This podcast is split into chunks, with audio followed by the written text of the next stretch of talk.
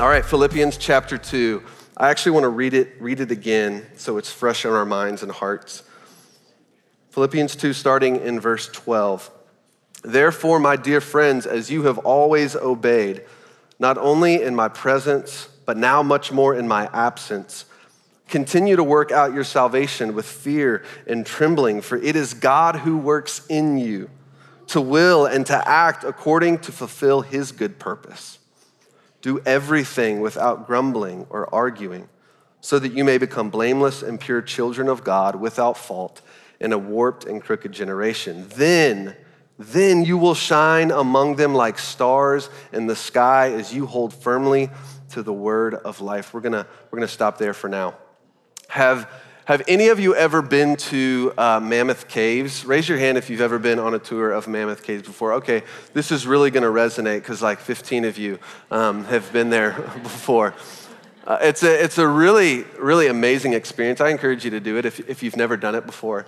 Uh, but I, Lucas was telling me he, he thinks it's the, it's the largest set of caverns in North America. It's this really incredible place. It's uh, about hour north of here in, in Bowling Green, Kentucky. And I can remember going on a tour of Mammoth Caves with my family growing up. And at one part of the tour, after you've worked your worked your way pretty, pretty deep into the caves, there comes this moment, and I actually don't know if they still do this, so verify before you go and you're like, why didn't that happen? You get really deep into the caverns, and then all of a sudden they turn off every single light, like every single light, and it goes pitch black. Now, you've experienced like darkness before, like in a room, like I'm talking pitch, pitch, pitch black. And you're not even able to see your hand in front of your face. Like when you open your eyes, close your eyes, open your eyes, close your eyes, absolutely no difference whatsoever and they do this for a few minutes. The person giving you the tour is talking, and then you're on kind of the edge of your seat starting to freak out a little bit because when you're in pitch black darkness, it just starts to get freaky. And then this moment comes when, when the tour guide just kind of flips on this small little flashlight. It's like this small little flashlight, they, they, they turn it on. They don't turn all the lights back on, but they start by turning on this little flashlight. And it is a wild, wild experience because you go from being able to see nothing, like absolutely nothing at all, not even the hand in front of your face, to being able to see everybody you're on the tour with. This little light, little light lights up everything in the room. You can see the caverns, you can see the people around you. And Paul, here in Philippians chapter 2, what he's to do is he's to remind us of a truth that you see throughout the entirety of Scripture. You see it over and over and over again that we, as God's people, we, as the people of God, we, as followers of Jesus, are made to live as light in a dark world. Paul, in this letter, he's going to use the metaphor of stars shining brightly in a nighttime sky. And I love this metaphor we're going to dig into. But it's something that Jesus also says. I don't know if you remember, if you've ever heard Jesus' Sermon on the Mount. Jesus in Matthew, he says, Hey, you're the light of the world. He says it really plainly. You're, you're like a town that's built on a hill. A town built on a hill cannot be hidden. Neither do people light a lamp and put it under a bowl. Instead, they put it on its stand and it gives light to everyone in the house. In the same way, let your light shine before men, that they may see your good deeds and glorify your Father in heaven.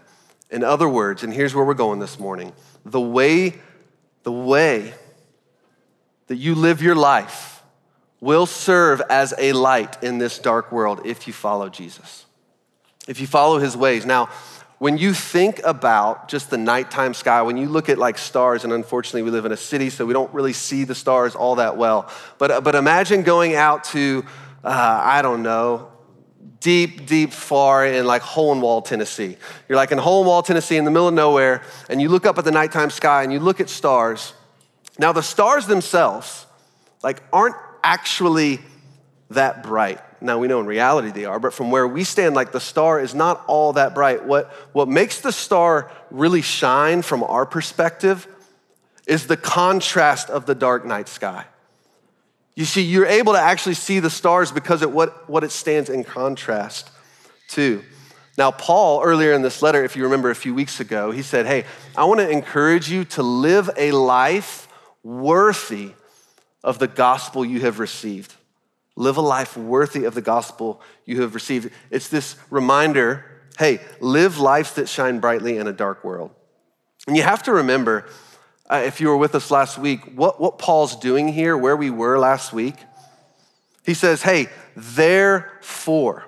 What is he doing? He's looking at where we were last week, Philippians chapter 2. He just got done saying this beautiful, beautiful hymn, this beautiful, beautiful admiration of who Jesus is.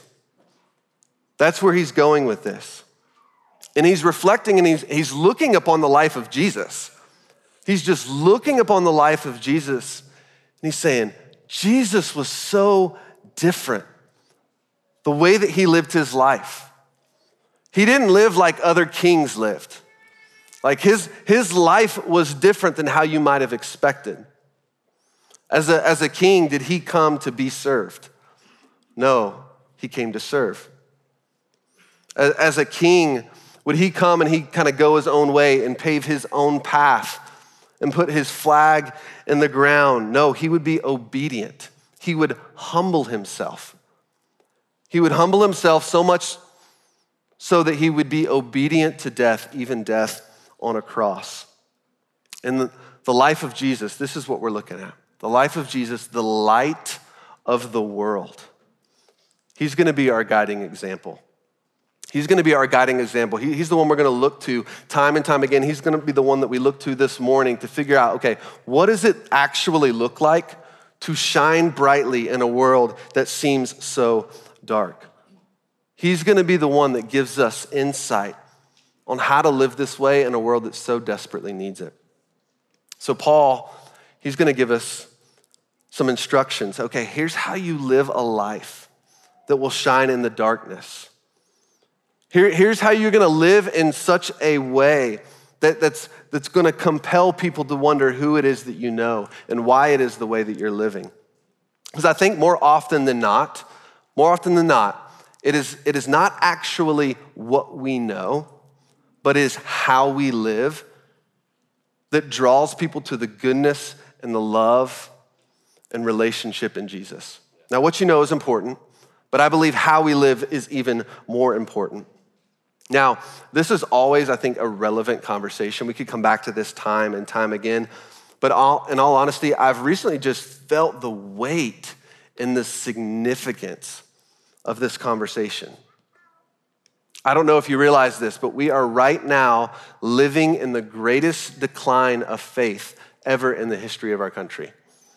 Now, I don't, I don't say this to scare you, I don't say this to frighten you. In all honesty, I just say this to just kind of wake us up. We are living in the moment of greatest decline of faith in our country's history. Now, I don't say this to just be like shock factor. This is a wake up call to say, hey, I actually think there is an opportunity for us as followers of Jesus, for us as the church, to actually be the light that we are called and commissioned to be. I believe that we will see one of the greatest moves of God if we will do this and live into this. I was reading a study this week that highlighted the decline of faith based upon generations, and I came across this figure that I think highlights the moment that we find ourselves in. You can put it up behind me. So you see, this is actually a few years old. I couldn't find one that was more recent, but you see starting with the silent generation all the way down to millennials, those who self identify themselves as Christian. And as you look at this 84, 76, 67, 49, Gen Z wasn't on there, but most people estimate it somewhere in the 30, 30%. And if this kind of thing doesn't wake us up, Hudson, you could probably tell me the exact percentage that, that Gen Z would say of uh, self identifying as Christian, but we're not headed in the right direction. One of the questions that I've been asking myself, and I think we as the church need to ask okay, why is this? Why this falling away? Like, why this decline? Now, the point today is not to just get into a deep dive discussion here. We're not going to be able to cover it all. But one of the things that research, groups like Barna have discovered is that there are certain factors, there are certain factors that are causing people to doubt the Christian faith, faith more than others. Now, based upon a recent study done at the end of last year, this is an updated study. Can you guess the number one reason that non Christians identified they have doubts about the Christian faith? The number one reason that non Christians say, hey, this is the reason I doubt the Christian faith.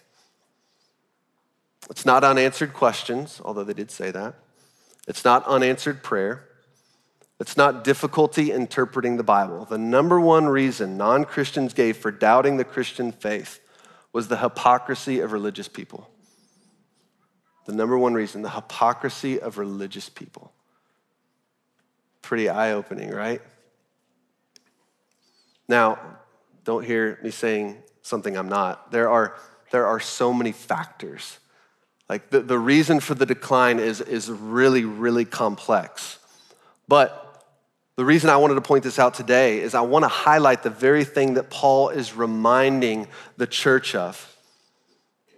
Reminding the church he's writing to, reminding the church today the way that you live, the way that you live, and the way that you conduct yourself is of the utmost importance. And as followers of Jesus, the way that we live should not be something that propels people away from the church. It should be some way of living that draws people near and close. I was listening to, to Jon Tyson this week, and he asked the question Do you know the goal of secularism? Do you know the goal of secularism? The goal of secularism is, is not to have you lose your faith. The world honestly could care less about what you believe as long as you keep it to yourself. Like, as long as you keep it to yourself, the world doesn't care.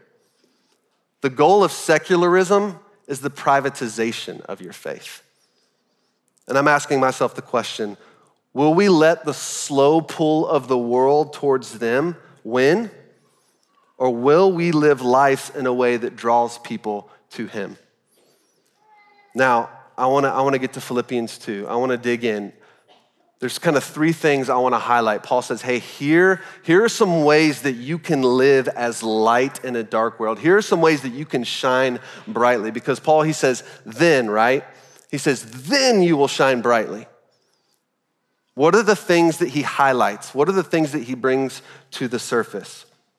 Verse 12, first, first thing, he says, Therefore, my dear friends, as you have always obeyed. It's important to understand what Paul's referencing here. I said it earlier. Therefore, he's saying, hey, therefore, in light of what I just said, in light of what we looked at last week, he, he said, hey, remember, have the same mindset, have the same outlook on life as Jesus who did not consider equality with God something to be used to his own advantage. What? He humbled himself. He became a servant. He looked to others before he looked to himself. He was obedient to the Father. I love the way it says it obedient, obedient to the point of death, even death on a cross. You see this just ordinary obedience of Jesus. He was never looking to go his own way, he was always looking to go the way of the Father. And, G- and Paul, he says, hey, you're going to shine brightly in a dark world. How? Follow Jesus, follow his lead on living an obedient life. Follow Jesus by living an obedient life, doing the will of the Father. So I'm going to name this one number one everyday obedience. If you're taking note, first way of living to shine as stars in the night sky.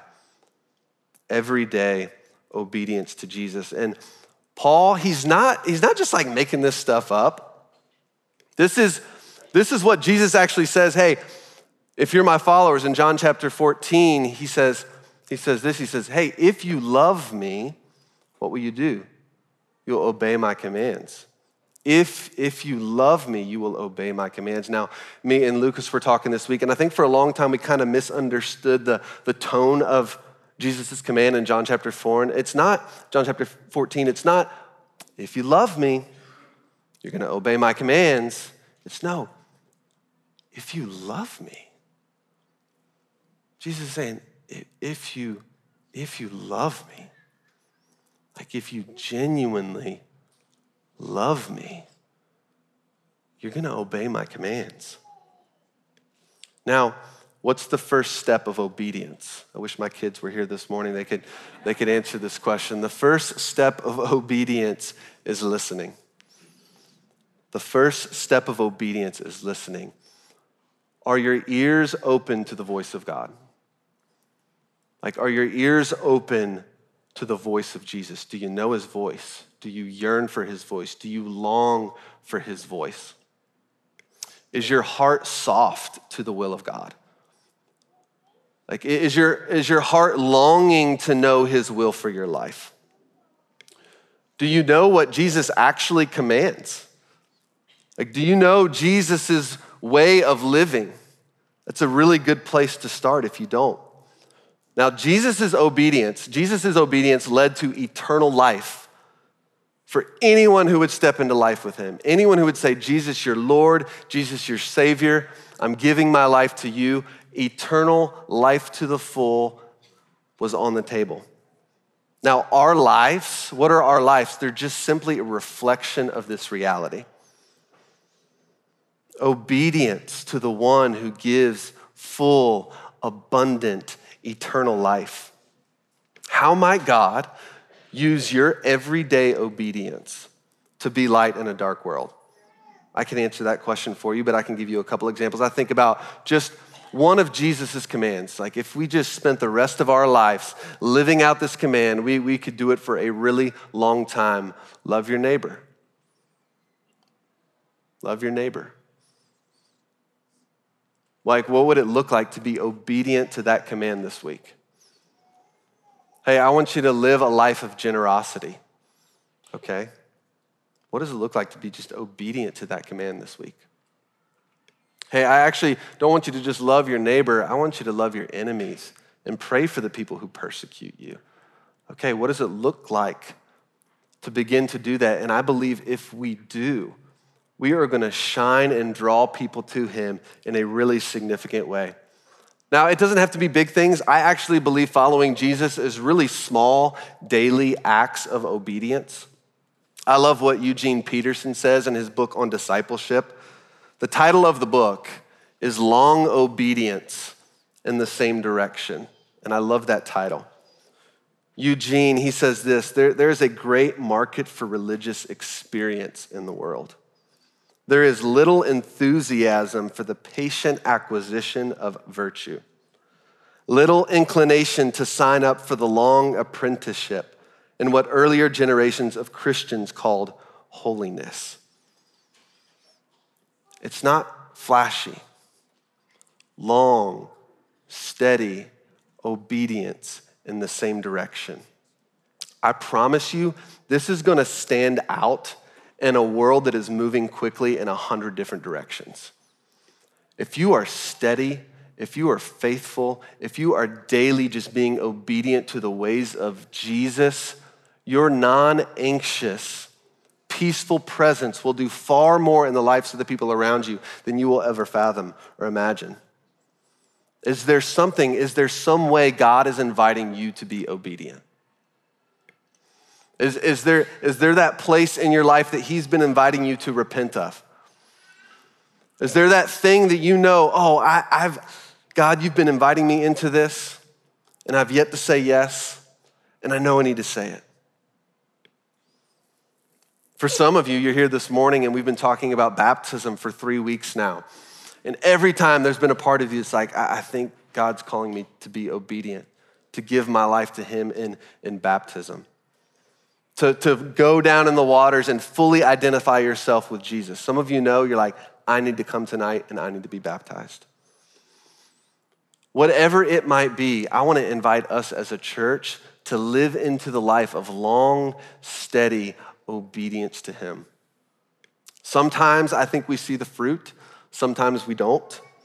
But Paul reminds us hey, your obedience to Jesus, it shines like, like a star in the night sky. So that's number one. Let's go on, verses 12 and 13. Continue to work out your salvation with fear and trembling, for it is God who works in you to will and act in order to fulfill his good purpose. Now, unfortunately, I think this is a passage that has been misused and misunderstood far too often. Paul's not saying, and hear me say this Paul's not saying, hey, continue to work towards your salvation so that you can gain your salvation with this fear, this unknowing whether, whether or not you're saved. That's not at all what he's saying. Paul is speaking to a group of believers. Paul's speaking to a group of Christians who have given their life to Jesus, a group of Christians who have been saved by his grace. The saving work of Jesus, salvation, has taken place in their lives and their hearts. Now he's saying, Hey, I want you to live out of that reality. I want you to live out of that reality with this awe and this reverence of who God is. He's inviting them into life of awe and reverence and beholding Jesus. Remember what he just got done doing from last week? He was just beholding Jesus. He was, he was singing this hymn. It's a hymn. He says, Who being in very nature God did not consider equality with God something to be used to his own advantage. Rather, he made himself nothing. Being found as an appearance of a man, he, he humbled himself. And then it goes on. Therefore, God exalted him to the highest place. He, he is living out his salvation with this awe and this reverence for who Jesus really is and what Jesus has really done. He's inviting us to do the same. Knowing Jesus, it's not this one time interaction. Like the saving work of Jesus is is this ongoing relationship with Him. This continual pursuit of, of getting to know Him more and more. Paul prays this prayer to, to the church in Ephesus. I pray that you would know Him more and more and more. That we would know the depths of who God is. My, my friend David, as we were talking about this passage this week, said this, and it's just been resonating in me over and over and over. He said, The more we get to truly know God, the more we fear and tremble. Like when you, when you, when you get a picture of God, you cannot help but respond with awe and reverence. I think, I think a part of the reason our light as the big church has dimmed is that we've lost our awe and our reverence and our fear of the Lord. And this is not a fear that pushes you away. This is not, this is not a fear that leaves you scared, but this is that fear that just puts you in awe of God. And this is what I'll name the second thing that Paul points out living a life with an awe of God. I love how one commentator puts it. He says, In order to develop the fear and the awe of the Lord, we must recognize God for who he is. We must listen to this. We must glimpse with our spirits the power, the might, the beauty, and the brilliance of our Lord Almighty.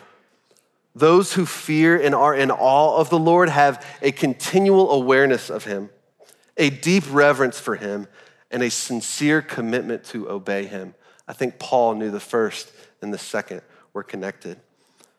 How often do our spirits glimpse the power and the might and the beauty and the brilliance of God? Like, how often do you have those moments when you're just like, whoa, like, Jesus really is the Son of God? God really is alive. How often do we just stand in awe, like beholding Jesus? Looking at him, knowing him, meditating on him, and trembling. Like, is this the mark of believers in this age? I love the way the writer of Hebrews puts it. Hebrews 12, 28 and 29 says this Therefore, since we are receiving an unshakable kingdom, don't you love that? An unshakable kingdom. Let us be filled with gratitude. We're going to get there in a second. And so worship God acceptably. This is acceptable worship to God with reverence and awe. For our God is a consuming fire. Our God is a consuming fire. I think the world is sometimes confused by our apathy. It's like, okay, you, you claim to follow a God who, who spoke this world into existence. You, you claim to follow a God who, who left heaven, came to earth, died, rose from the grave. You're telling me in, anybody who gives their life to him is going to live eternally with him forever in glory? And it's like, but, but you, just, you just attend on Sundays. You maybe open up your Bibles a few times and pray a little bit. And the rest of your life, in all honesty, it kind of looks like the rest of the world. I'm guilty of that. Want to shine like stars in the dark world? Live with a genuine awe and reverence of God.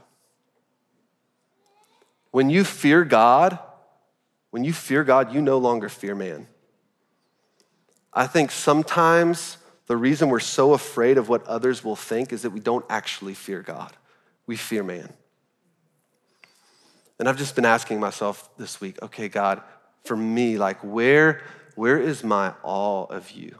Yahweh God, Creator God, the one who dwells in me, the one who lives in me. I've been asking myself, am I hungry? Like, do I actually desire the manifest presence of God to enter into my life? Like, am I expectant when I show up on a Sunday morning for the manifest presence of God to make himself known? Like, am, am I longing for something more than just the normal? Do I want it? It's like sometimes I'll, I'll like examine my, my walk and I'm like, I can come in here and I can be like, Will's leading. It's like, waymaker, miracle worker, promise keeper, light in the darkness, my God, that is who you are. And it's like, where do you want to go for lunch? All right, let's go. And the thing that's just been stirring my heart for, for us this morning, like, God, will you wake us up? Will you wake us up to your goodness, to your glory, to your presence? May we come with this expectation. May we come with this awe, with this reverence that not only do we get to know you, we get to be known by you. And I want to tell you this like, I can remember inviting a cousin of mine to church. he's an atheist and really nervous about it. And this comment that he made stuck out to me. This was probably 10 years ago, and it still has, has resonated with me. The thing that stood out to him was not like the unpacking of scripture and all that. He says, people really believe what they say they believe. Like there's this, there's this passion, there's this awe, there's this reverence for God. Passion and awe and reverence and fear of God is not going to propel non believers away from you. In fact, I think it may be the very thing that, that draws them in and draws them close. So, number one, obedience. Number two, awe. Let's look at the third way of living that Paul highlights as a way for us to shine brightly in a dark world. Verse 14, he says, Do everything without grumbling or arguing. Yep. you want to know one of the best and worst things about preaching and teaching? It's because every week when I'm at my best, it's this self-examination. It's like, okay, I'm gonna be, I'm gonna be preaching on this. Like, am I living it out? And so I decided to do this. Uh, I called it a grumble audit. It was like a grumble audit through throughout the week. And let me just tell you what, like I don't stand up here as someone who has it all figured out. Like I was I was humbled. It was eye-opening. It was sanctifying. I love how simple Paul makes it. He's like, "Hey, do everything with, without grumbling or arguing. You want to live as lights? Don't grumble. Like you, you were gonna stand out from the rest of the world. And there was a part of me that was like, okay, Paul, everything. What, what do you mean by everything? I'm like, I'm like looking to the Greek, I'm like, grumbling, complaining, everything. Okay, another translation for, for everything is all things. And I'm like, okay, all things. Like I said, I was, I was doing a grumble audit this week, and I let my kids in on that. I said, hey, kiddos, I'm doing a grumble audit. If you catch me grumbling or complaining, you have the permission to call me out on it. Mistake, by the way. Um, so there was one night Keela was gone, and I had our three kids for dinner and bath and bedtime. And let me just tell you, that in and of itself is a daily sanctifying process. And this was spaghetti night, praise the Lord. And we get to the moment uh, where it's like, okay, dinner's winding down, and I'm gonna have to kind of clean up the mess. And let me tell you, if you've never cleaned up spaghetti off of the floor, it's, it's, it's not easy. Um, there's no like swipe with the paper towel.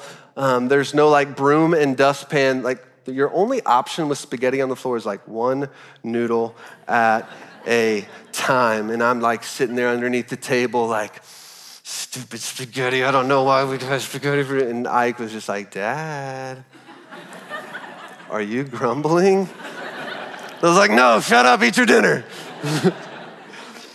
no, but it, it, it's kind of funny, but like it was, it was a moment where the Holy Spirit was like, see? Now, what, what, what could I do? And he, right, right at the end of the moment, like the Holy Spirit was like, just be grateful. Just be grateful. Instead of grumbling, be grateful. So I was like, you know what, Ike, you're right. I was grumbling. And you know what I'm gonna do instead? I'm gonna choose to be grateful in this moment. So I said, right now, I, am just, I'm just gonna pray. I'm gonna be grateful. God, thank you for this food.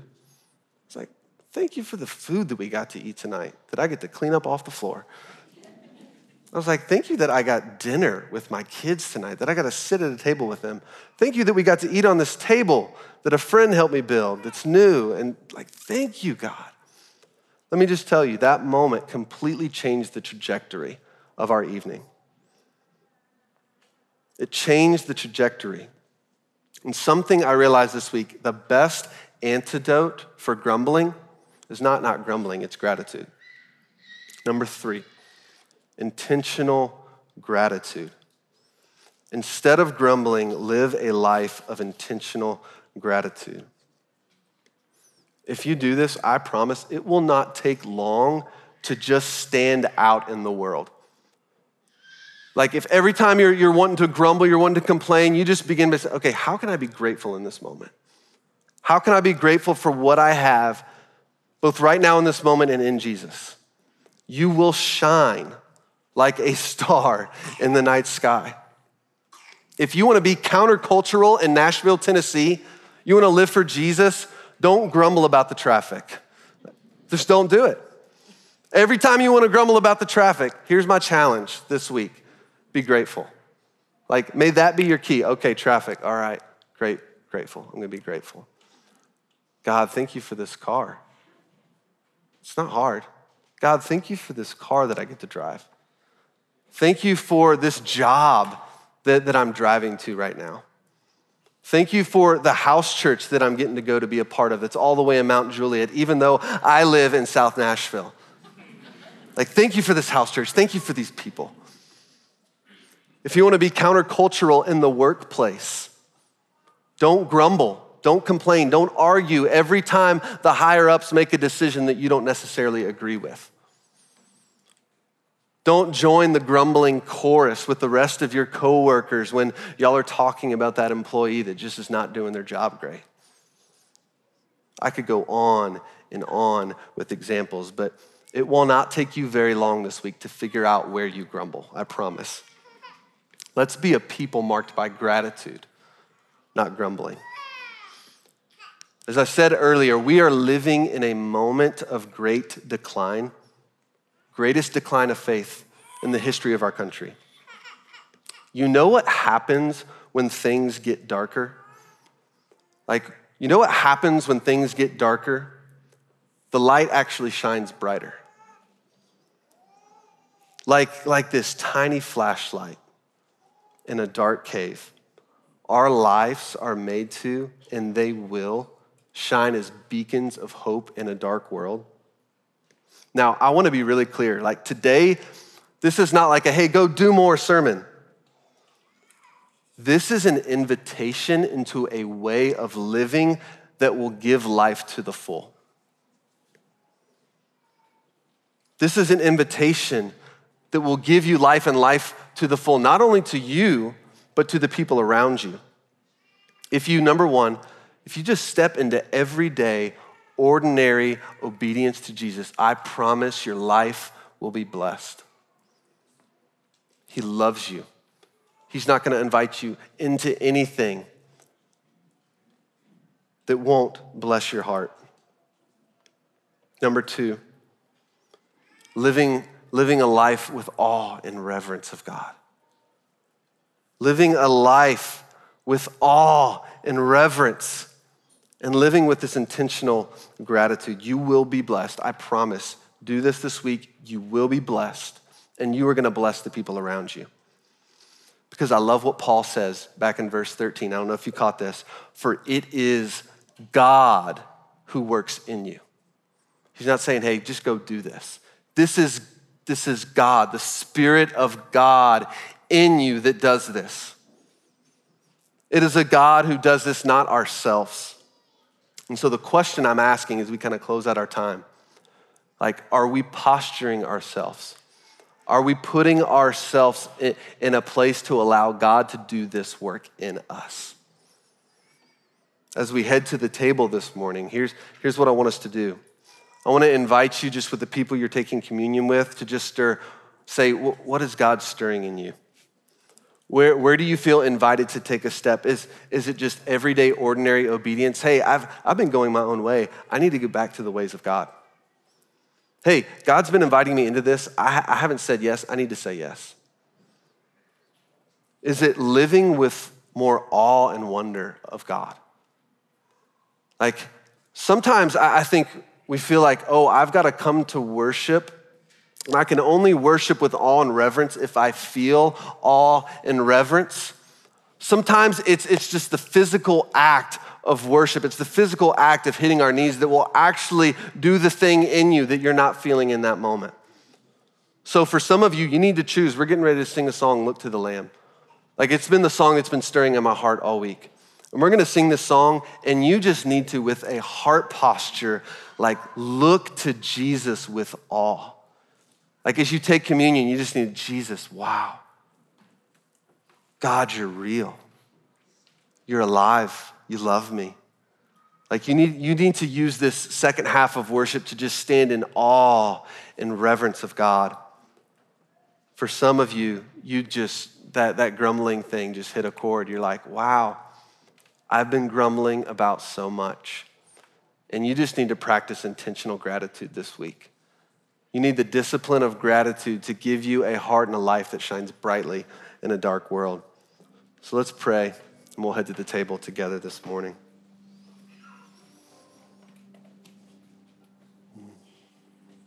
Yeah, Father, it is you who works in us. It is you who works in us. You, you will and you act in accordance with, with your good pleasure for our lives, your good purpose for our lives. And God, I, I just right now want to admit all the, all the places and ways that, that I, don't, I, don't, I don't trust that, that you're wanting and you're willing to do that.